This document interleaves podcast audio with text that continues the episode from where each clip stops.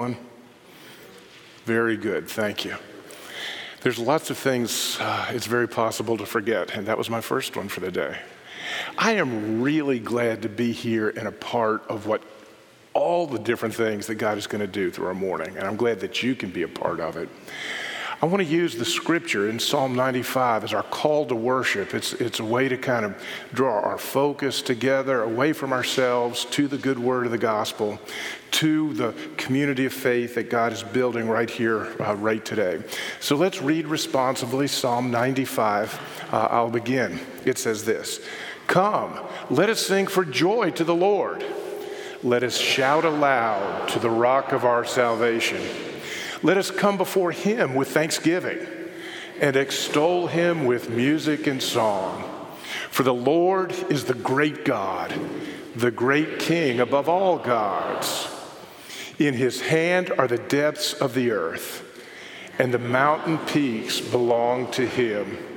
The sea is his, for he made it, and his hands formed the dry land. Come, let us bow down and worship the Lord our, let's wor- bow down and worship. Let us kneel before the Lord our Maker, for he is our God, and we are the people of his pasture, the flock under his care. This is the word of the Lord."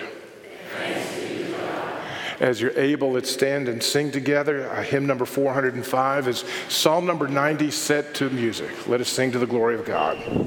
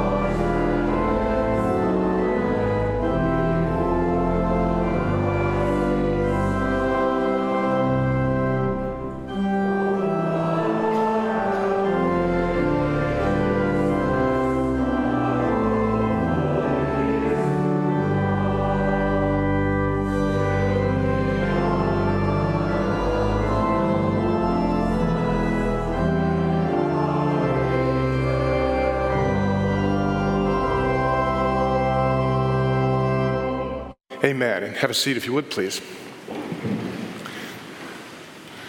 Well, it's always my joy to welcome each of you, those of you who've joined us here in worship on site. Beautiful summer day in Michigan.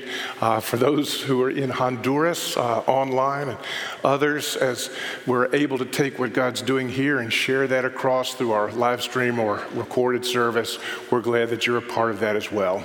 It's amazing to me that God, by his grace in the reality of the Spirit, moves among a group of people in one location and can open lives and doors in another location.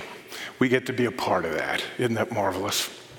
After the service today, a couple of things is going to be a little bit different. We typically have coffee, juice, donuts, a time for fellowship. We're going to continue that, so make sure to stop in and do that. I often go downstairs for a Q and A, a chance to interact and folks to ask questions. We won't be doing that, because instead, I'll be heading out to Lake Makatawa. We have four folks who will be making profession of faith, and we'll be baptizing them in an extension of the service as we baptize them by immersion in the lake. So um, I was laughing with someone. I'll change from my communion costume to my John the Baptist costume And then later tonight at five o'clock with our summer serve, I'll change to my used to be a cool youth pastor costume. And then when I get home tonight, Mary Lynn will just say, yeah, it's just the same old you. Love Jesus. So it's a full day, but fellowship, no Q and A, uh, but we will. I will be heading over. And uh, I know the candidates, you'll get to meet them a little later. We'll be there, friends and family. And I'm not sure that John Bowles is ready to have all of us at his home but on the lake. But remember us, if you'd like to be a part, I'm sure that's fine. We'll just figure out things as we go. So it's a big day, like I said. The other thing that's a part of our service this morning, you can see by the setting of the table, we'll gather for communion. I'll direct you through that, but if you're online, I encourage you to take a moment and gather elements so that you can be a part of this right where you're located. I'm always anxious to help folks realize that um, communion is a matter of faith rather than church membership. So if you are looking to Jesus Christ as Lord and Savior, we invite you to come with repentance and trust in Him. Uh, it's a matter of faith. Thirdly, with children, um, again, we encourage families in the context of your family to bring, don't bring, navigate. You do what's good for you and your family uh, with the table. Now, a couple of slides so you know some of the things happening. One is our summer serve. Um, I mentioned that real briefly, but beginning this evening, we'll have about one hundred fifty middle schoolers. Uh, we'll be gathering each night for worship and teaching, and then through the day, um, serving in the community. So we do things like that. There's always need for people who will pray or perhaps help with um, uh, cooking or serving, because that's a lot of mouths to feed. Uh, folks, there's just all sorts of things. But this is part of our ministry at Harderwyk. We'll invite other churches to be a part of that. So be praying and be aware. Now, one of the things I love about Norland uh, Compound, our facilities guy, and Gary who works with this, is that we could say to them, what could be better than having one hundred fifty middle schoolers on campus all week?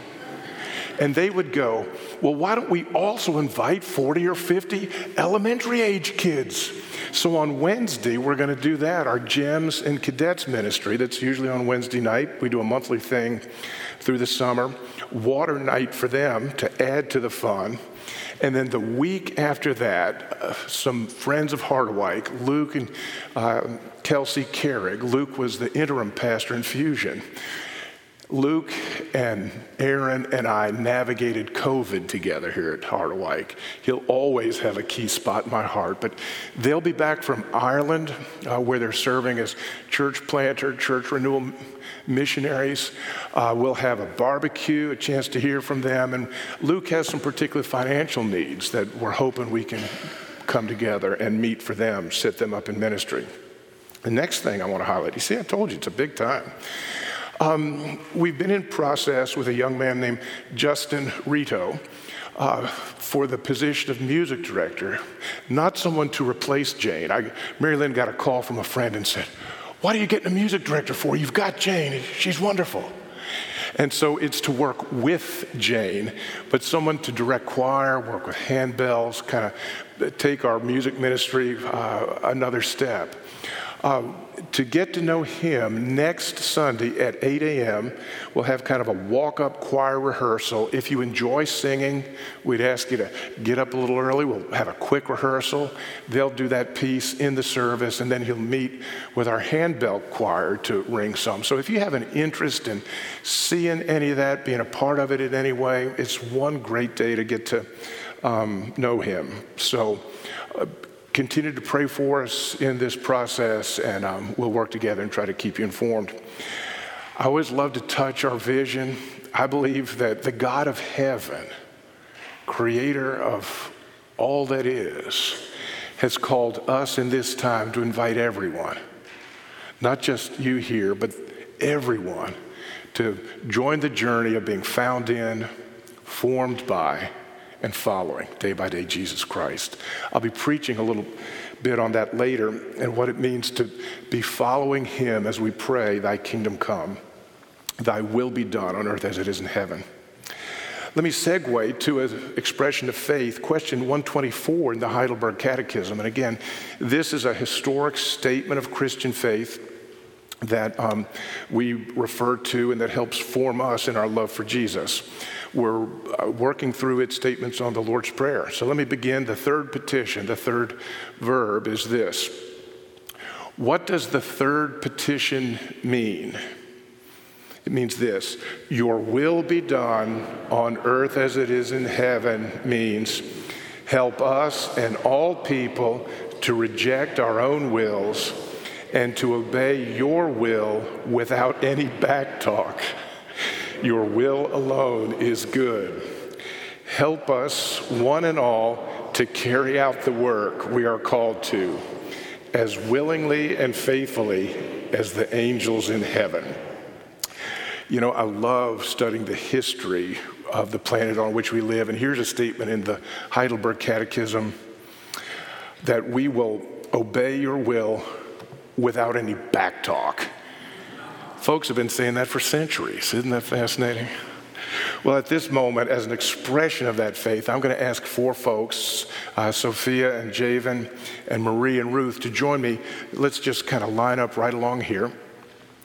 These are four folks, each with a unique story, life that has brought them to this point. Yeah, we'll just kind of line up here. And you all look friendly, okay, there. Um, each has a story.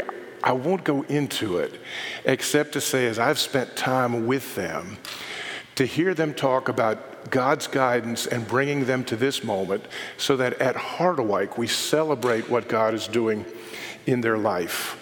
Um, okay, well, I'll tell one. Can I do that? I was fascinated to discover, and I see a friend, how does a f- person find their way? S- Sophia lives in Whitehall. And it was through, as I understand the story, if I'm wrong, just keep smiling, okay? It was through a friend, Angie, who worships at Harderwyk, often at Fusion. Y'all were in the same class, got to talking. Angie invited Sophia to help volunteer with Function, Fusion Function. Sophia said, Javen, let's study the scripture together and start talking through these things. And this church where I volunteer, they've got three services. They started watching online, basically. Because, you see, Javen lives in Montague, but he works in Boston online. It's a new world. And then they started coming, and as I've had a time to share with each of them, it's been an amazing story of how God works. Wherever you are, God can use you to be an instrument of his grace. Now we're here today. Paul wrote in Romans ten, if you declare with your mouth that Jesus is Lord and believe in your heart that God raised him from the dead, you will be saved. For it is with your heart that you believe and are justified, and it's with your mouth that you profess your faith and are saved. As Scripture says, anyone who believes in him will never be put to shame. I'm going to talk this morning about faith and life often having these both and moments. Uh, it is both with our heart and with our mouth. We believe, we express. And so you've gathered in this time. Felt like I skipped over Ruth and Marie, but she's saying, no, don't tell anyone. But we're, we're thankful the life we share together. Faith me, it was meant to be both personal and public. So I've got three questions that we'll ask of you. The first is this, and I encourage you, as they hear and respond, consider your own commitment as expressed in these same questions. Do you believe that Jesus Christ is the Son of God, sent to redeem the world? Do you love and trust him as the one who saves you from your sin? And do you, with repentance and joy, embrace him as Lord of your life? I'll ask the second question and then have you affirm at the end. Do you believe that the Bible is the Word of God, revealing Christ and his redemption, and that the confessions of this church faithfully reflect his revelation? And a fourth question, I'll talk about the third after you're all seated. Do you promise to do all you can with the help of the Holy Spirit to strengthen your love and commitment to Christ by sharing faithfully in the life of the church, honoring and submitting to its authority? And do you join with the people of God in doing the work of the Lord everywhere? How do you each answer? I do, God helping me. Okay. Um, then it brings to a moment the uh, congregation. I'm sorry, we have people in the balcony cheering. I think we can all cheer with great excitement to what God has done. Praise Him. Re- receive that as our affirmation of each of you and our love for you. But for you, representing the body of Christ, all three communities here at Harderwyk, but the body of Christ at large, across the ocean, underground, wherever we are. We're called to walk together, and I love the passage of Scripture in Philippians two, verse twelve. Therefore, it says, continue to work out your salvation. Let the implications and the shaping and the forming of it guide your every day and every step. For it is God who works in you to will and to act in order to fulfill His good purpose. I have a question to the congregation. Do those of you gathered here, do you promise to love and to support these four people, Javen, Sophia, Ruth, and Marie? Do you promise to love and support these people with your prayers, encouragement, and example? If so, answer, by God's help, we do. Let me take a moment and I'll pray. Father, we thank you for each life and each person that you've used in bringing them to this moment.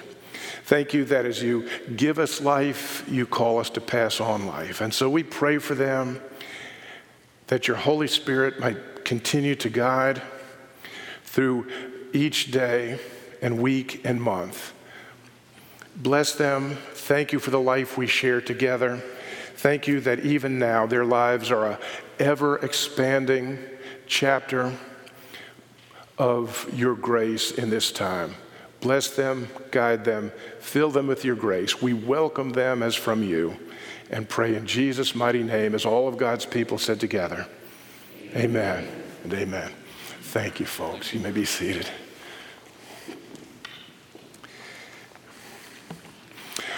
Just a quick word, and I put some information in the blog. If you got the Thursday night inform, you would have seen some reflections on baptism.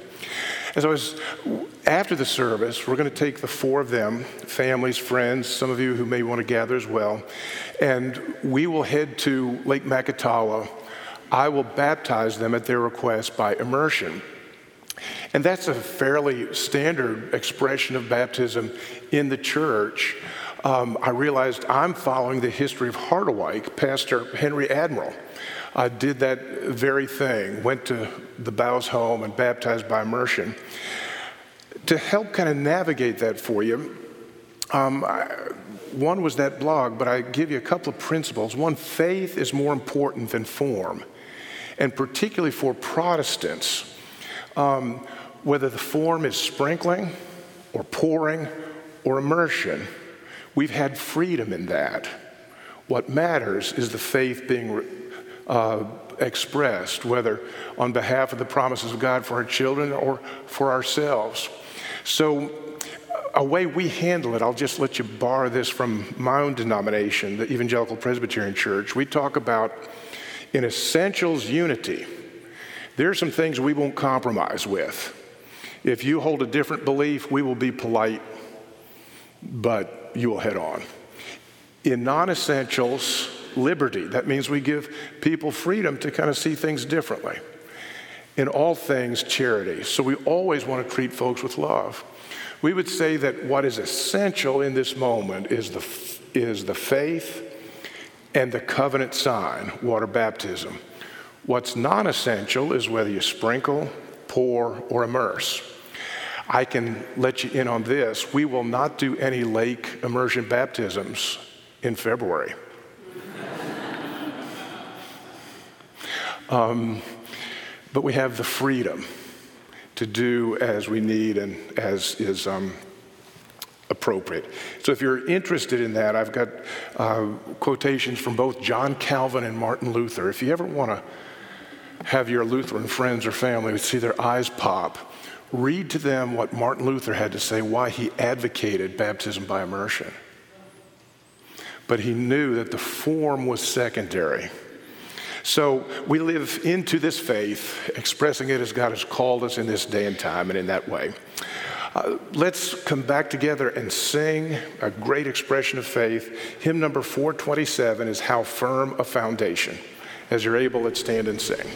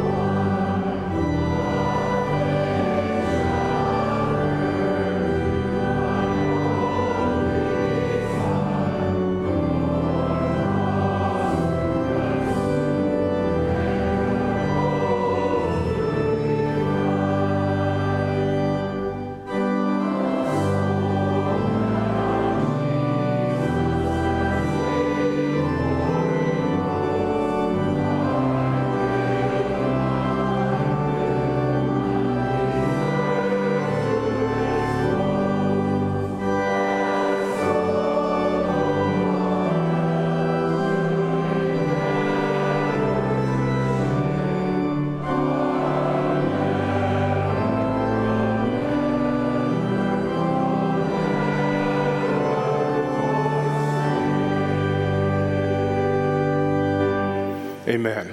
Have a seat if you would, please.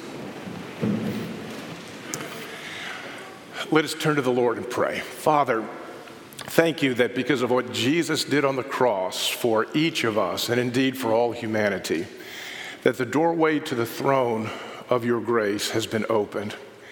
And so we come to you not simply as creatures of you, the great creator, but as adopted children, that we might cry, Father, Abba. Shape us, guide us, teach us, hear our requests. Father, we thank you for your presence and work through Harderwyk Ministries for well over a century now, that in each week, as we proclaim your word, as we pray, as we share life with one another, you have been present to extend your kingdom in us and to the world. We thank you that we are inheritors of that. Make us faithful to pass that on as well. We pray for our sister community, Watershed, and Pastor Aaron as he preaches this day. For Pastor J B and Fusion as he brings your word, that it might bear fruit in your people. And for Pastor Florencio and Mission, where they'll meet right where I'm standing, right where we're sitting, and hear your word in Spanish this day, just a few hours. Father, we thank you that you've called us to be faithful portions of your great and mighty work, bigger than any one of us. You've called us to, as a part of this expression of your body celebration, um, thank you for the life that you've given to us and that we share, that through joy and through sorrow, through plenty or through want, for better or for worse, we navigate life together in your grace. Help us to be a people with encouraging words, with candid, appropriate honesty, with presence. Help us to share this life together. I'm going to ask you to take just a quiet moment in your own heart. If there's a, a face or a name or a situation that comes to mind or that you brought here this morning, take a moment in the presence of God's people. Lift that person and that situation to Him. Make this your moment of prayer.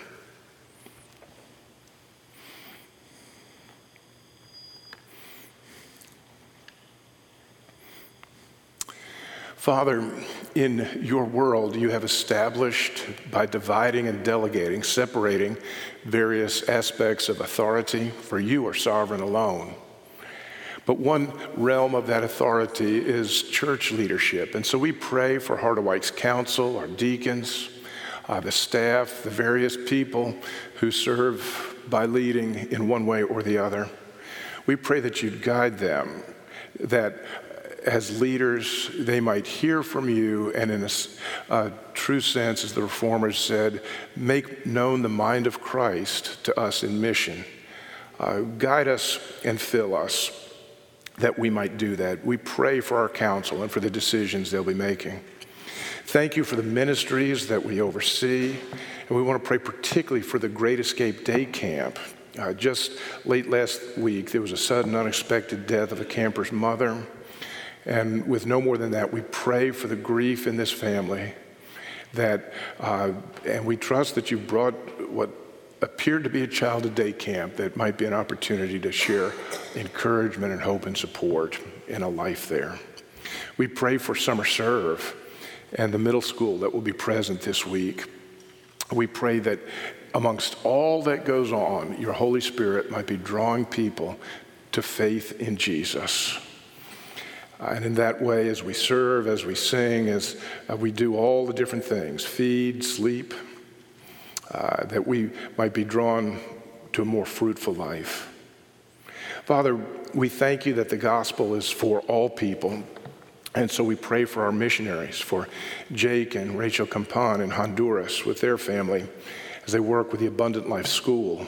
Uh, continue to bring uh, resources and skills uh, to build up that community as they grow in Christ. And for Ruth uh, Kompozik, as she was here just this morning with profession of faith, but heads off on Wednesday to be part of a missionary team in Spain. Bless and guide and encourage. Thank you for the adventure of following you.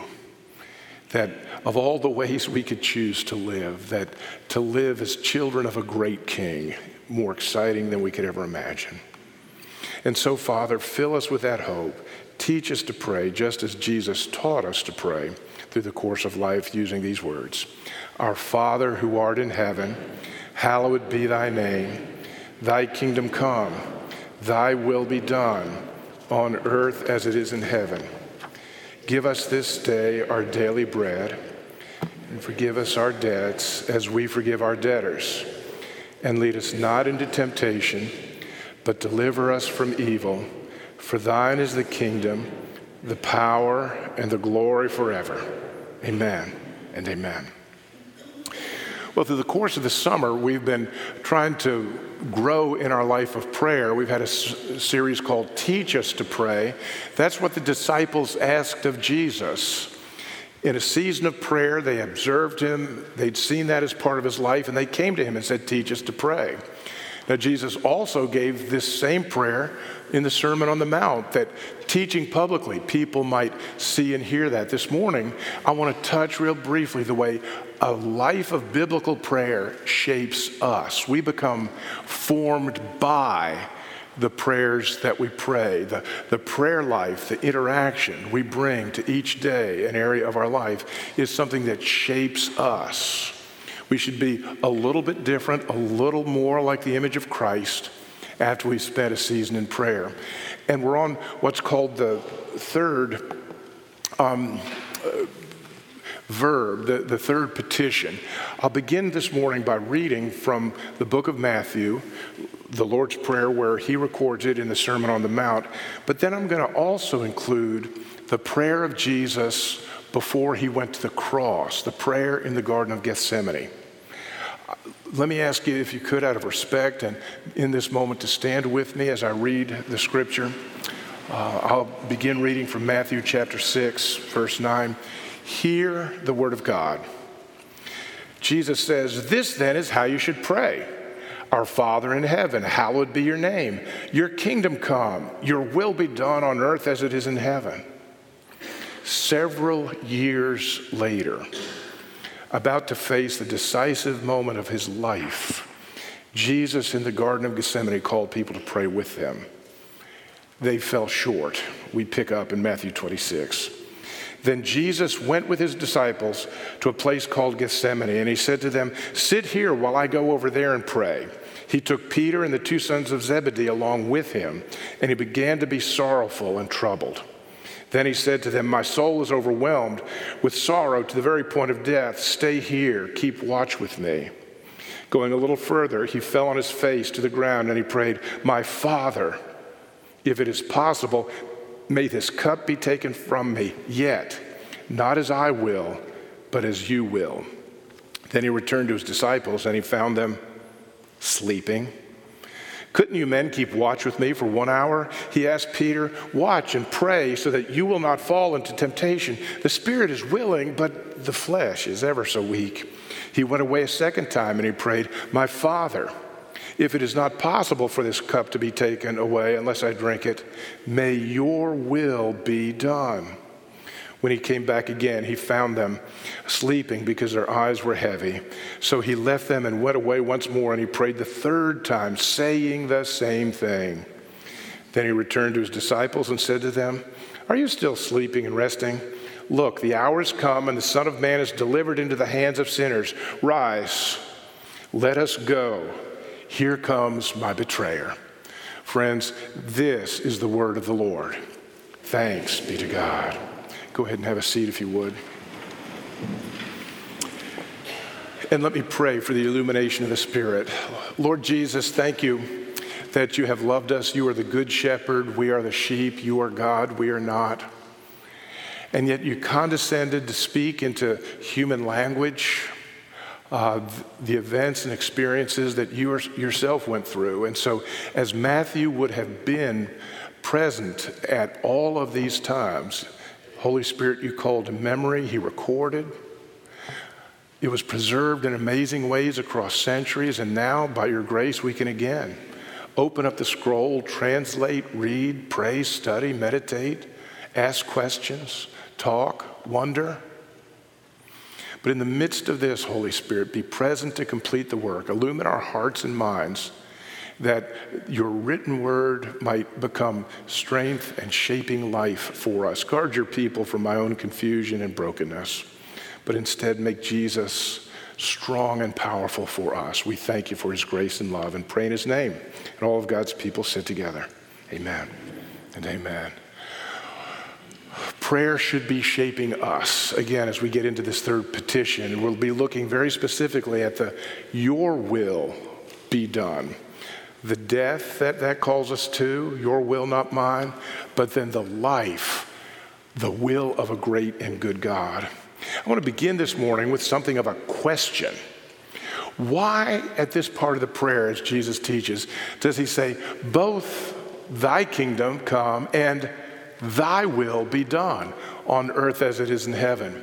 Seems to me as I prayed and worked through that passage that the on earth as it is in heaven really describes both the kingdom and the will. Why do both? There must be something there. It could be that the kingdom of God, his authority and his purpose, is identical to the will of God, what he wants done. They're identical and so interchangeable. That would be an emphasis by repetition. Not just thy kingdom, but I really want you to hear this, thy will. I want to suggest to you that there's something more nuanced and powerful here. That the kingdom, his rulership, and his will in our lives are two similar but slightly different things. And so he does this to expand our vision of what he calls us to pray for. It's it's nuanced that no one word will do. It takes two. Imagine, if you will, a line And you have a point, thy kingdom. You've got that point. But if on that same line you have another point, thy will, then suddenly you're speaking to a whole longer part of that line. It's meant to expand the picture, the vision we have as we pray. Friends, there are times when reality is both and. I want to just put that out there and ponder that. Reality is both and. I am both in Michigan and rooting for the New Orleans Saints. That's reality. To only look at one or the other is to oversimplify it. And when reality is both and, then we cannot reduce it to either or. It's one of those moments where no one will, word will do without the other. We've just got to be ready to let life be what it is, a little bigger than any one thing. Perhaps it's best reflected in both things. The Lord Jesus Christ is both fully human and fully divine. You drop either one of those, and what you have left is something other than who Jesus is. You see, I've been meditating on this phrase. I don't even know where I picked it up. I'm sure it was some from someone more brilliant than me. Most folks would bet heavily on Tim Keller. When we take a partial truth, something that's true, but when the truth is bigger, and we take that partial truth and make it the whole truth, it becomes instead an untruth. See, belief in Jesus is both personal and public, as all four of our folks saw today. In, I've blogged before about the importance in our time of being able to share the gospel so that both the content is true and the delivery is Christ-like. Which is more important, the content or the delivery? Both and. Drop one, drop the other, you've misrepresented. The world is filled with examples, uh, the letter and the spirit of the law. You know, you can read the letter of the law like the Pharisees and miss the point like the Pharisees. One way that I see this happening in our world so often is with the biblical ideas of justice and righteousness. There's many people in the church who are really committed to righteousness, particularly personal holiness. Stop being a bad guy. Others pounding the table for justice. Which one is more important to God? Well, let's listen to the scripture that Jesus would have meditated on in his life, Amos five four, from the Old Testament. God says through the prophet Amos, "But let justice roll down like a river, and righteousness like a never-failing stream." Which is more important, friends? It's both justice and righteousness. You take away one of those, the other loses its truth and impact. So Jesus calls us to pray, thy kingdom come, thy will be done, because he wants to expand our vision. The kingdom authority is that authority in the abstract and supreme eternal. The will for each situation is our life at the personal level. It's a both and, and both need on earth as it is in heaven. The big picture, the next personal decision. And the reason I'm so deeply committed to that is because I see this playing out in the life of Jesus. That's why I wanted to include that Garden of Gethsemane prayer. See, Jesus used this model to teach his disciples centuries later, includes us, how to pray. But then in the hour of his pressing need, that's exactly how he prayed. We've talked about how the Lord's Prayer is meant to be a model, not a mantra. And by mantra, I mean that kind of repetition that gains points. Pray it once, you get one brownie point. Pray it twice, you get two brownie points. Pray it three times, you get how many brownie points? You get a discount, so there's four actually. You, you, you've seen those kind of things where you'll use the form of the Lord's Prayer as if it was stacking up good points for you. Jesus says, no, this is a model. And all through the Gospels, we see him praying this model. None so clear as in Gethsemane. Now, if Jesus taught his disciples and he preached it from the Sermon on the Mount, he must have been teaching this model for prayer through the course of his ministry, a good three years. It's also very reasonable to assume that he had learned this prayer and prayed it through the course of his life. I don't think when Jesus stood on the Mount for that first sermon, he said, oh, how will I teach him to pray? I, I, I better come up with something good. No, when he spoke the Lord's Prayer at the Sermon on the Mount, he had been praying it for decades, probably. We guess he was in his thirties at that point. He didn't dream this up the night before the sermon. He'd been praying it for decades. He was teaching them what bore fruit in his life. So after decades of praying this model, this framework of the Lord's Prayer, he comes to the night before his crucifixion, and how does he pray? Matthew twenty-six, forty-two, Jesus went away a second time and he prayed, "My Father, if it is not possible for this cup to be taken away unless I drink it, but may your will be done." Do you see how in Gethsemane, Jesus was laying hold through prayer of everything he prayed for his whole life? If you think he was rising to that moment in an expression of godlike power, I think you're missing the invitation to something greater. Having prayed in this way for decades, day by day, week by week, month by month, year by year, now at the decisive moment of his life, he has the prayer life that can say, Father, could be honest with God, his Father. Can you take this away? But not my will, but your will. Gethsemane is the fruit, the climax of a life lived, bathed in prayer. It's a model, not a mantra.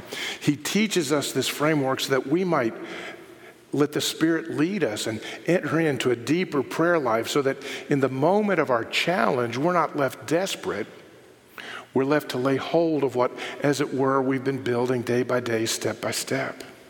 And so let me kind of poke the tiger if I can, only because I love you. And you know how I say from time to time, you don't have to agree with me for me to be committed to you and love you. But let me raise a thought. It's this. What does your prayer list show you about your heart of prayer?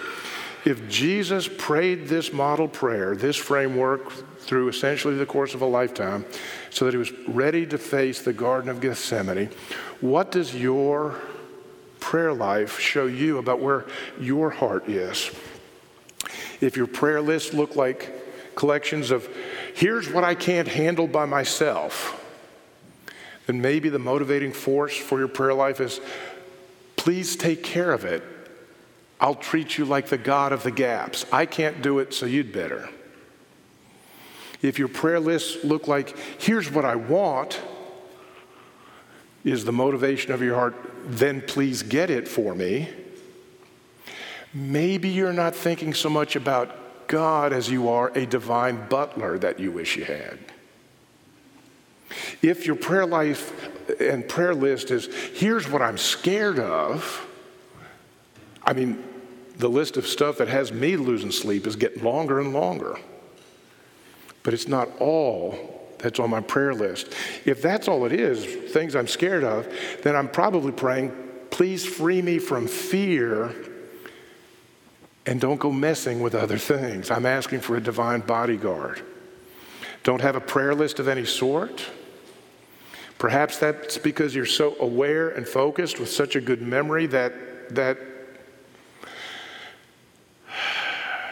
don't pray regularly. Could it be that your heart is thinking something like, well, I can handle life without you, or God meant for us to take care of life, or God's not interested in me? or I haven't earned a hearing. I want to tell you, all of those things are just not true or reflective of who God is. And we stand right now, I can sense the tension in the room, friends. We sense a, a fork in the road, because it's very easy to respond out of shame and say, oh, I blew it, I better try harder. Or, oh, maybe God doesn't want to hear from me. Or, oh, maybe I don't have access. Friends, I want to tell you, there's another fork in the road. That's the gospel of God's grace. We need to die to these shame-based answers that get deep within us, that orphan voice in our heart. And we need to realize that because of what Jesus did on the cross for each of you, we are loved. And because we are loved, that love lets us look at our prayer list and, hmm, what does that mean about me? What is the next step? Not, how do I get in? I want to tell you, friends, I believe that when we ask ourselves these deep, penetrating questions, we have an opportunity to fall off the cliff of shame, may it never be, or to take one more step down the road of God's gospel of grace. And I invite you to more. Let this be a moment where you look over your prayer list and say, oh my goodness, that may be telling me something about myself that I'd like to see different. Hear God's invitation to a deeper, more fruitful prayer life, day by day, week by week, so that as we learn to pray in consort with God's leading, based in His Word, as part of a community of faith, we might be ready for those moments. I, I hit moments in the course of a day where something lands on my desk. Well, usually it comes through the telephone. And I go, whoa. So this is what I was praying for this morning. Thy kingdom come, thy will be done. How could this be? See, I want you to hear not the shame base that drives you to try something new, but the invitation to more joy, more life, more love, more peace. This is an invitation to more, not a performance demand. You'd better do this if you're going to be a real Christian. Have you ever been in a missionary meeting where they say, how could you go to sleep thinking of those who are? No, that's not how you get motivated for missions. When you realize how much God has loved you and that He wants to take that love to people who've not yet heard, then you'll go anywhere because of the gracious, loving power of God. The call to a deeper life of prayer is not a performance demand. It begins with ask of God. Jesus, will you give me a heart of prayer, a hunger and a yearning to know you more, to get deeper rooted in your word so that I might say no to that orphan voice? It's the orphan voice that tells us God doesn't want to hear us. It's the orphan voice that says we haven't behaved well enough to have access with God. We need to hear first the voice from the cross who says, He's mine. Dad, love them as I have loved you. So ask of God. It's more than just disciplining yourself. Oh, it'll take discipline. I have to set the alarm. But it's not only discipline. You see, we pray, thy will be done. And in our open hands, God plants a seed and He begins to bear fruit. It's an invitation to an amazing walk of prayer. Thy will, not my will. Let me pray for you. Father, we thank you that you have loved us. And sometimes when your Holy Spirit gives us a sense of how much more you have for us, we respond with confusion or shame or upset. Instead, I pray we would be deeply grounded in your grace that would look and see the difference, but hear instead the voice to more, an invitation to deeper love, to greater insight, to more peace, things that you can give. Father, we live in a world, I've seen this lately as never before, but we live in a world where the church needs to bear the fruit of the Holy Spirit called gentleness and kindness.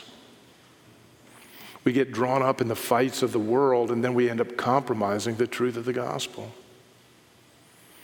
Give us a kindness that comes from deeply being rooted in your grace. Help us to receive it and then to share it. Move in power, Father. We thank you that there's not a person within the sound of my heart or my voice that Jesus has not loved, that Jesus is now inviting to a deeper walk of grace and of prayer. Give us that great hope and that joy. Father, bind us together as your people as we sing together a prayer along this very way. Have thine own way, Lord.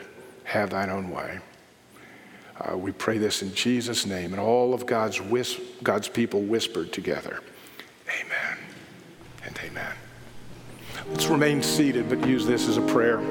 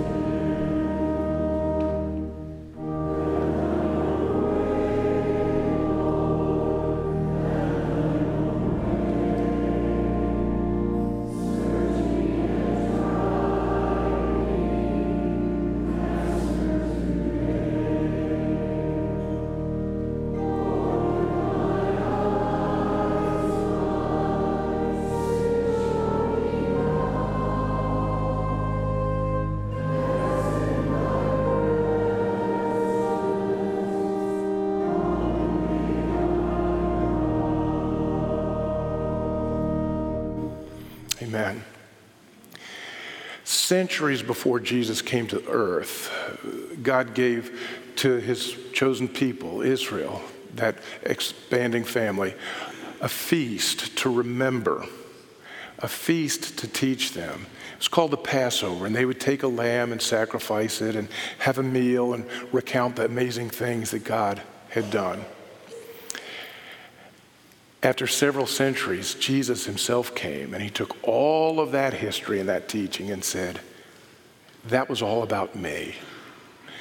In the same way, God enters history to teach and remind and shape us. And so I want to use question number eighty from the Heidelberg Catechism as an expression of what is the meaning of the Lord's Supper for believers. Let's uh, say this together.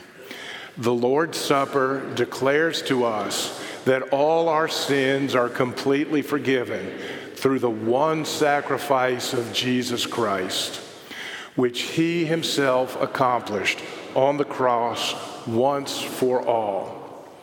It also declares to us that the Holy Spirit grafts us into Christ, who with his true body is now in heaven, at the right hand of the Father, where he wants us to worship him. Paul would write to the church that he'd planted in the city of Corinth, and he would say, "For I received from the Lord what I've also passed on to you, that on the night he was betrayed, Jesus took the bread, and when he had given thanks, he broke it. And then he said to all those in that room, 'This is my body, which is broken for you.' In the same way, after supper, Jesus took the cup." It was part of the Passover meal. As best we're able to reconstruct, it would have been the cup at which the head of household in that meal would have then recounted the saving works of God. He would have reminded them why they ate unleavened bread, reminded them of a Passover slain.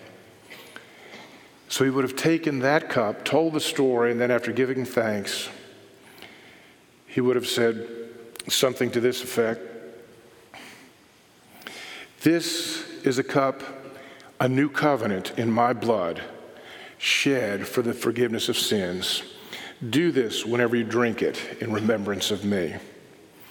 For you see, whenever you and I in faith gather and eat of the bread, drink of the cup, we proclaim his death until he comes again.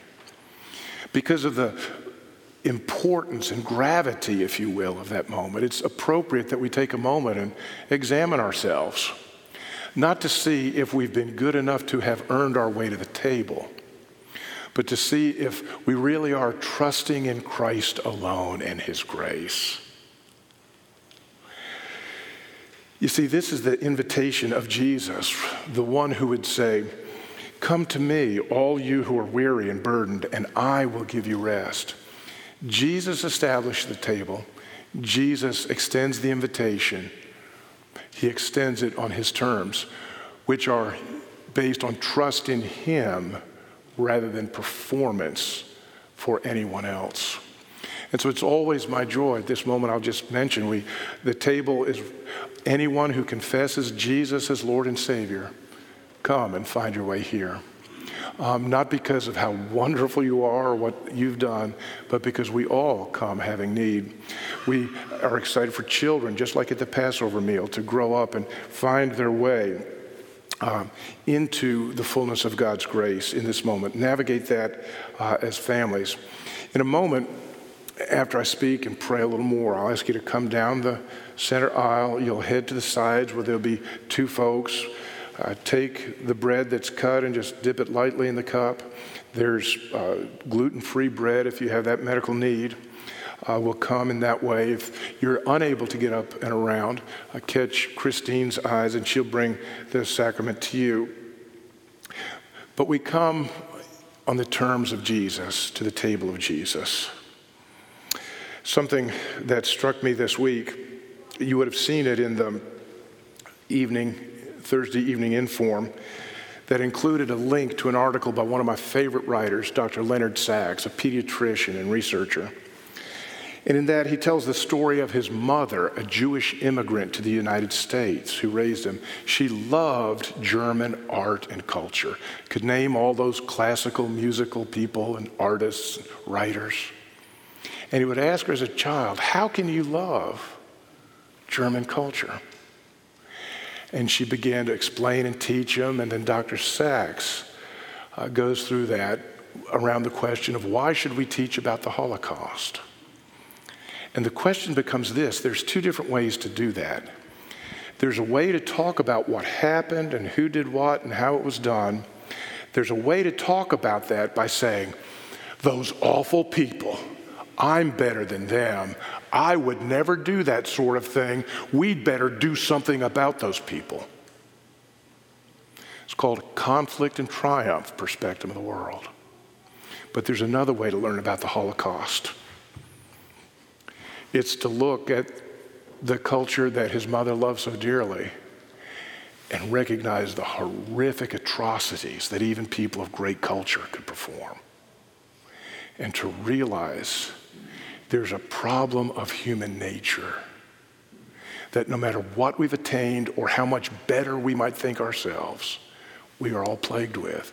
We come to the table not from that side, but from this side.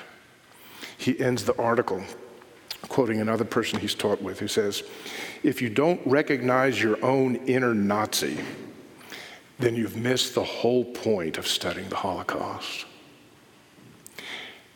If you come here without recognizing that you need a Savior and that Jesus on the cross is the one, then breathe deep, quietly wait. Because that's why we come.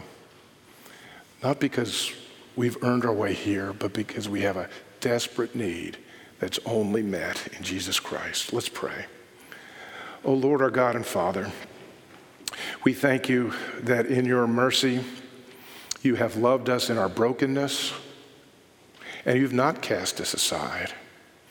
Your love gives us value more than the world or my job or my art could ever give me. As you give me that value, you, you give me a hope to live differently, to lay aside the sin that so easily entangles, to share not my tips on performance, but the good news of your grace. And that in your mercy, you've given us signs and seals of your love. We'll see them in a, about an hour through baptism. The sign of the covenant that we belong to someone greater than ourselves. And now we come to this table where the world will just see a simple bread and cup, but you've promised to meet us here by your Holy Spirit, to say, welcome home, beloved child. Welcome home. Receive, then share. Take this, which is very simple, and by the promise of your word and the presence of your Holy Spirit, meet us, guide us, shape us. For we pray together in the mighty name of Jesus, our Savior, and all of God's people said together, amen, amen. I'm going to ask those who will be serving if you'd come forward. And then as they are set, um, we'll be able to, okay, and that'll be, it looks like um, Nella, if you have need to be seated in your seat, Nella will take care of things. Okay, who's? I'll let you all. Perfect. The body and blood of Christ. I'll encourage you as they speak to you, feel free to respond. And for you, people of God, deeply loved, less than perfect, come forward and receive. Amen. For the, I'll be the first to tonight, and for you. The blood of Christ.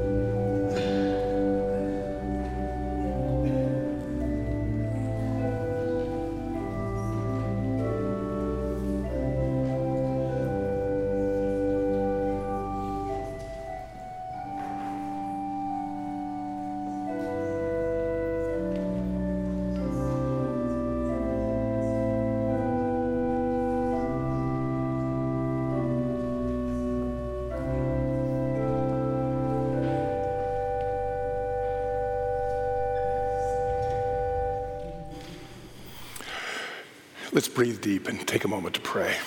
Father in heaven, thank you that you meet us right where we are, and yet you then invite us in the journey of a life on this planet of growing, of bearing fruit, of learning, of serving, of laughing, of crying, with your people, with a message for the world, but also in the presence, of, through your Holy Spirit, of you. So remind us of, of this moment through the course of the week. Help us to live out of the fullness of your presence wherever you place us. Fill us with great hope. Thank you that you've loved us. Teach us to reply to that love with a love and kindness for others. If we pray in the marvelous and mighty name of Jesus, and all of God's people sit together. Amen. Amen. Amen. Closing hymn of grace, Savior, again to your dear name we raise. It's hymn number nine thirty-two. Let's stand as we sing.